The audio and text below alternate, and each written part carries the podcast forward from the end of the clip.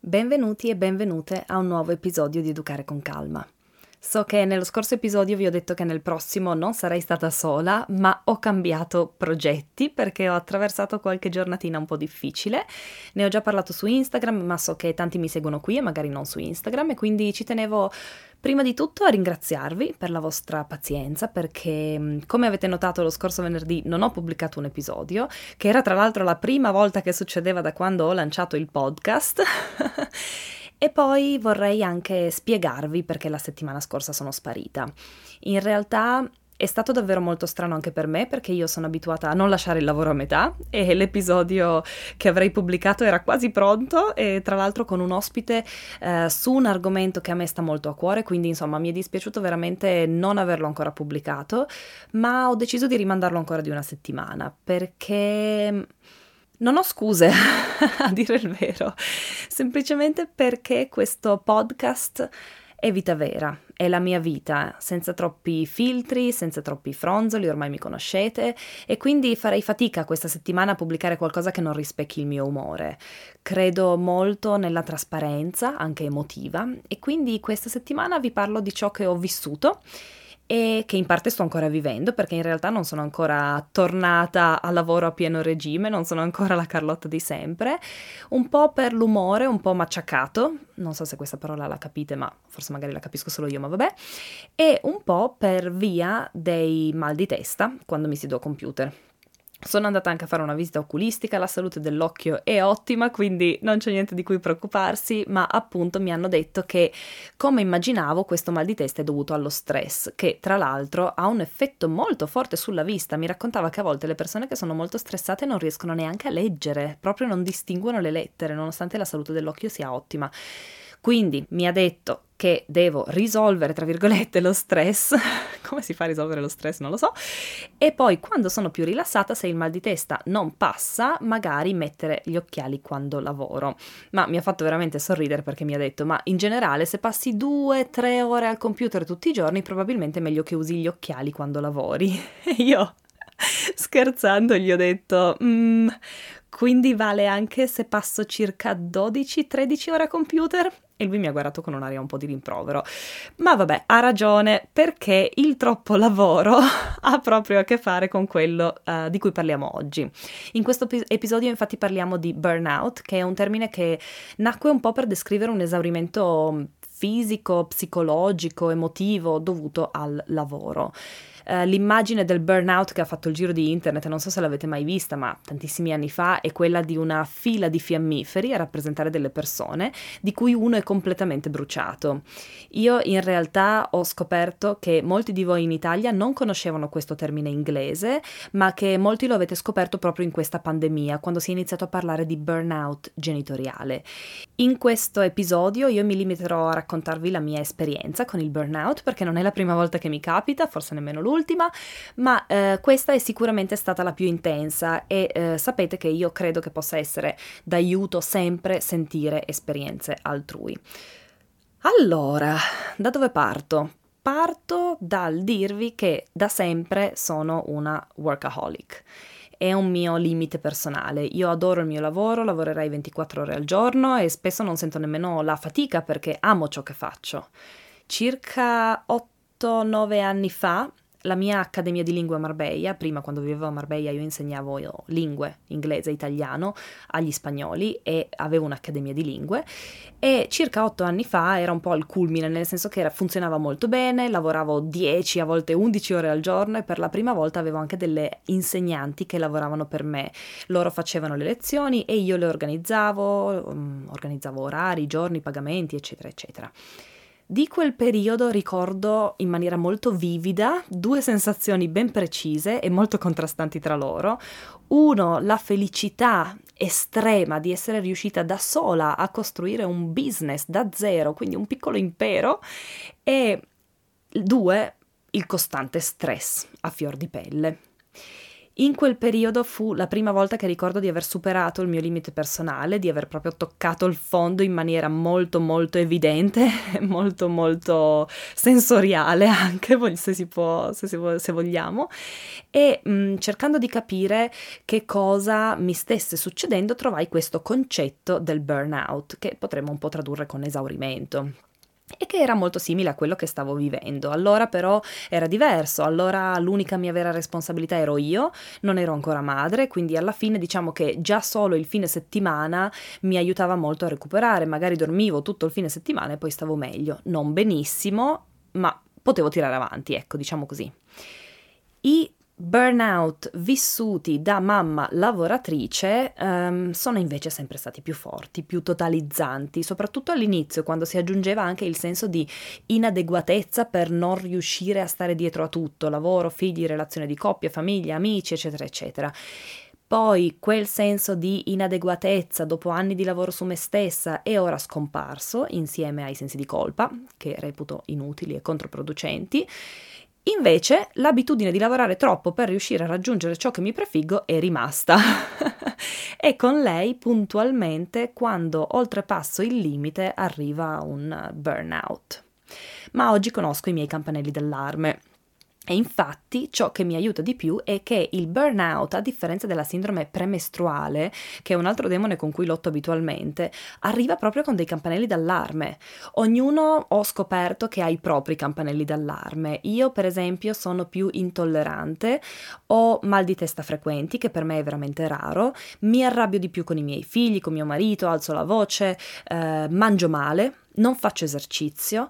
e una cosa particolare per me è che la mia mente è sempre sul lavoro, anche quando sono a tavola, anche quando sono al bar con un'amica, anche quando gioco con i miei bambini. È un po' come se dentro di me il lavoro fosse la priorità assoluta, ma D'altro canto, il, il, lavoro non mi dà gioia e anche questo per me è molto raro, quindi c'è questa eh, contraddizione. Ed è un po' poi come se tutti tutti i circoli viziosi si innescassero uno ad uno, più mangio male, più ho voglia di cibo spazzatura, meno faccio esercizio, meno motivazione ho di seguire il mio programma di allenamento, più voglio finire il lavoro a tutti i costi, più divento intollerante alle offerte di soccorso di Alex, più mi concentro sul lavoro, meno voglia ho di giocare con i miei figli e più vorrei rinchiudermi in una stanza d'hotel e lavorare all'infinito, ma d'altro canto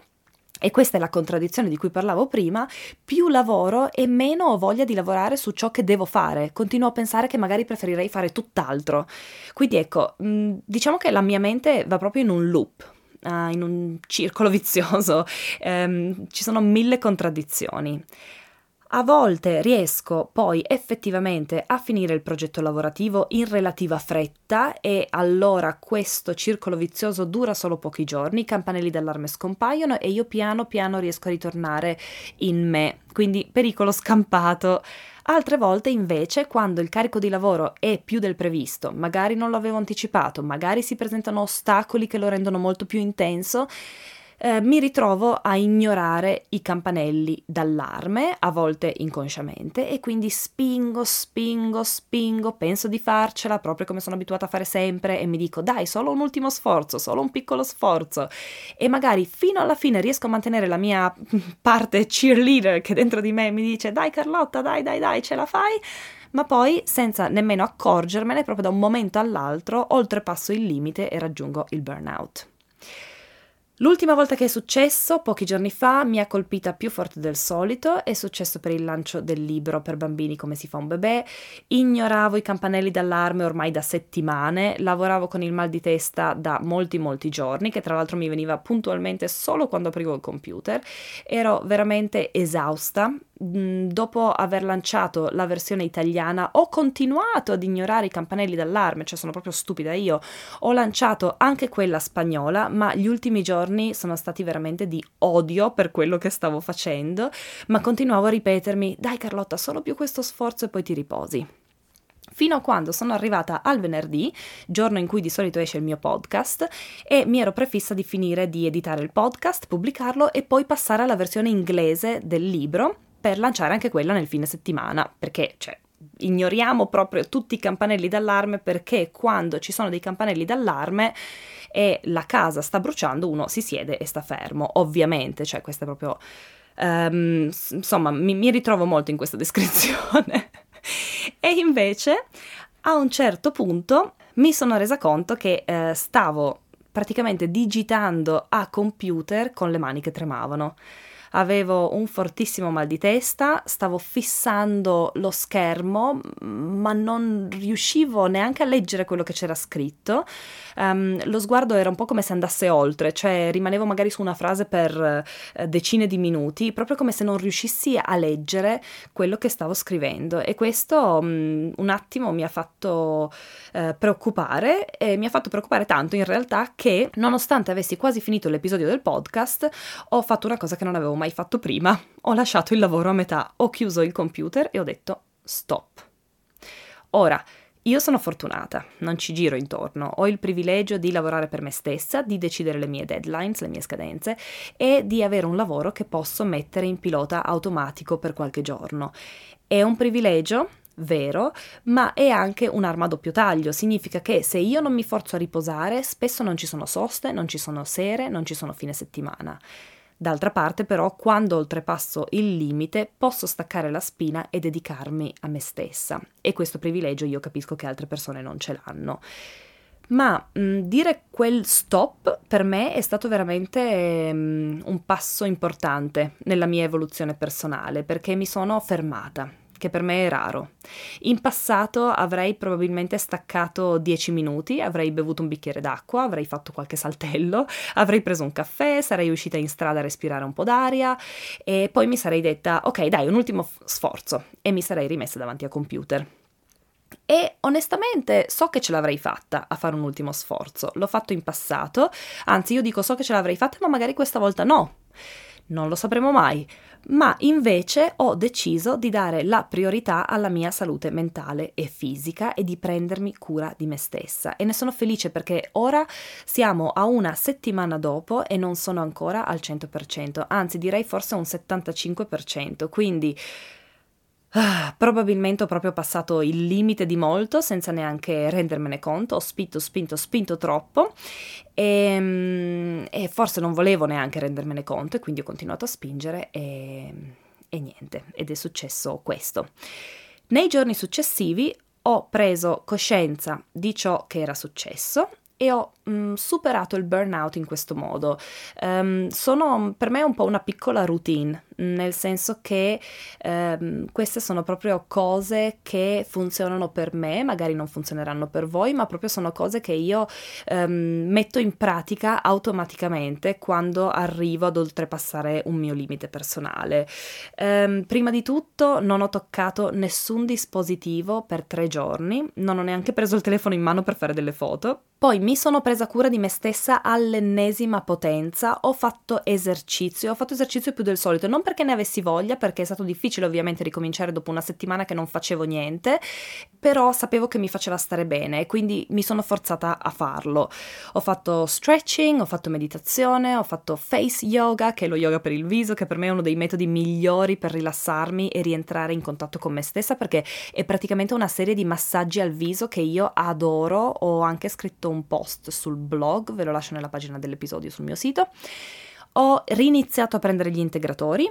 Spesso quando vivo periodi di intenso lavoro me ne dimentico proprio perché è un po' una sorta di sabotaggio personale, credo, non lo so che cosa sia a dire il vero, ma quando passo queste fasi di intenso lavoro mi dimentico proprio di prendermi cura di me stessa e mh, mm, io personalmente credo che influisca eh, non prendere gli integratori in questi periodi, ma questa è una mia opinione personale, non ho fatto ricerca, ma la mia sensazione su me stessa, sul mio corpo è che gli integratori mi aiutano molto. Ho letto un libro bellissimo, tra l'altro, di cui vi parlerò presto, non vi anticipo nulla, ma è veramente molto bello e voglio trasformarlo in un episodio del podcast. Ho giocato e ho letto con Oliver ed Emily, che era una cosa di cui avevo bisogno perché non avevo um, fatto abbastanza con loro e non ero stata abbastanza con loro e quindi anche il mio sentirmi bene come genitore vacillava un pochino. Ho dormito o comunque mi sono rilassata mentre i bimbi giocavano da soli, tempo che io di solito reputo sacro e quindi lo dedico al lavoro, cioè mentre loro giocano per me è proprio mm, un, un istinto viscerale quello di aprire il computer e sfruttare ogni secondo che ho a disposizione. Ho camminato sulla spiaggia, mm, che ho la fortuna di avere dietro casa in questo momento sono andata ad una festa con amici, io sono un'estroversa, mm, stare a contatto con la gente mi ricarica le energie, per persone invece come mio marito che sono introverse sarebbe forse l'opposto, ovvero gli risucchierebbe l'energia, quindi anche questo varia da persona a persona. E poi, come sempre, mi sono accettata, mi sono perdonata, sia per non essere stata gentile con me stessa e con la mia famiglia nelle settimane precedenti, sia per non essere riuscita a finire il lavoro che volevo finire, che per me è comunque uh, difficile da accettare. Dobbiamo sempre perdonarci per i nostri errori, perché solo così sviluppiamo una familiarità con l'errore. E io lo dico tantissimo nei miei corsi, l'errore è un amico, dobbiamo imparare a vivere con l'errore e ad accoglierlo come un amico. Non ho volutamente parlato finora della mia famiglia mm, e del ruolo che ha avuto la mia famiglia nel burnout perché il mio burnout non riguarda loro e quindi non voglio che passi il messaggio che il mio burnout arrivi dal mio essere genitore. Anzi, io personalmente credo che l'essere genitore sia proprio una minuscola parte del mio burnout, credo che arrivi da tutto lo stress esterno che si riversa sull'armonia della mia famiglia, che riempie il mio calice quotidiano, chi ha il mio corso Educare a lungo termine sa di che cosa sto parlando, e credo invece che l'avere figli in realtà per me per me, Carlotta, sia un'ancora di salvezza perché loro mi riportano alla realtà, loro mi riportano alle priorità che contano e mi accolgono e mi perdonano sempre, anche quando do il peggio di me stessa. E io in questo certo mi ritengo molto fortunata ad avere um, Alex, un, marito che mi accoglie, mi sta vicino con calma, con accettazione, con pazienza e Oliver ed Emily che capiscono quando ho bisogno dei miei spazi lo hanno imparato nel tempo, eh? non è che lo fanno naturalmente, eh, lo hanno imparato attraverso tentativi ed errori perché il nostro equilibrio imperfetto ce lo siamo costruiti e ce lo costruiamo ogni giorno con non poca fatica. Quindi certo, i bambini influiscono perché esistono, fanno parte dell'equazione, quindi certamente influiscono, ma so che questi burnout li vivrei con o senza di loro. La mia famiglia in questo caso è veramente solo la vittima. Io io, Carlotta, sono l'unica artefice del mio burnout e anche l'unica che può individuarlo, riconoscerne i campanelli d'allarme e quindi controllarlo. Sto lavorando sulla mia tendenza ad ignorare i campanelli d'allarme, ma piano piano riuscirò a migliorare e anzi, Oggi che mi conosco così bene so che questo burnout per me è stata una svolta, la prossima volta sarò un po' più consapevole e magari non solo riconoscerò i campanelli d'allarme, ma li ascolterò, perché alla fine è solo così che si evolve, sbagliando, accettandoci e perdonandoci. E basta, credo di avervi raccontato quello che volevo raccontarvi, non so neanche quanti minuti siamo perché ho proprio perso la cognizione del tempo, ma credo di avervi detto tutto. Vi saluto, vi do appuntamento alla prossima settimana, che a questo punto non so che episodio sarà perché la prossima settimana sarà una settimana estremamente emotiva per me, per noi, perché dobbiamo lasciare la Nuova Zelanda, quindi se, seguio, se seguo il mio umore probabilmente vi ritroverete un episodio strappalacrime. Chi vivrà vedrà, non lo sapremo, ma se volete leggere un riassunto di questo episodio lo trovate sul blog www.lateladicarlotta.com e mm, sono anche tornata un po' più operativa anche su Instagram e Facebook su La Tela di Carlotta blog. E basta, che dire, vi ricambio davvero tutti gli abbracci e le carezze virtuali che mi avete inviato questa settimana, sono tantissime, non ho parole per ringraziarvi e quindi non mi rimane che augurarvi buona giornata, buona serata o buonanotte, a seconda di dove siete nel mondo. Ciao ciao!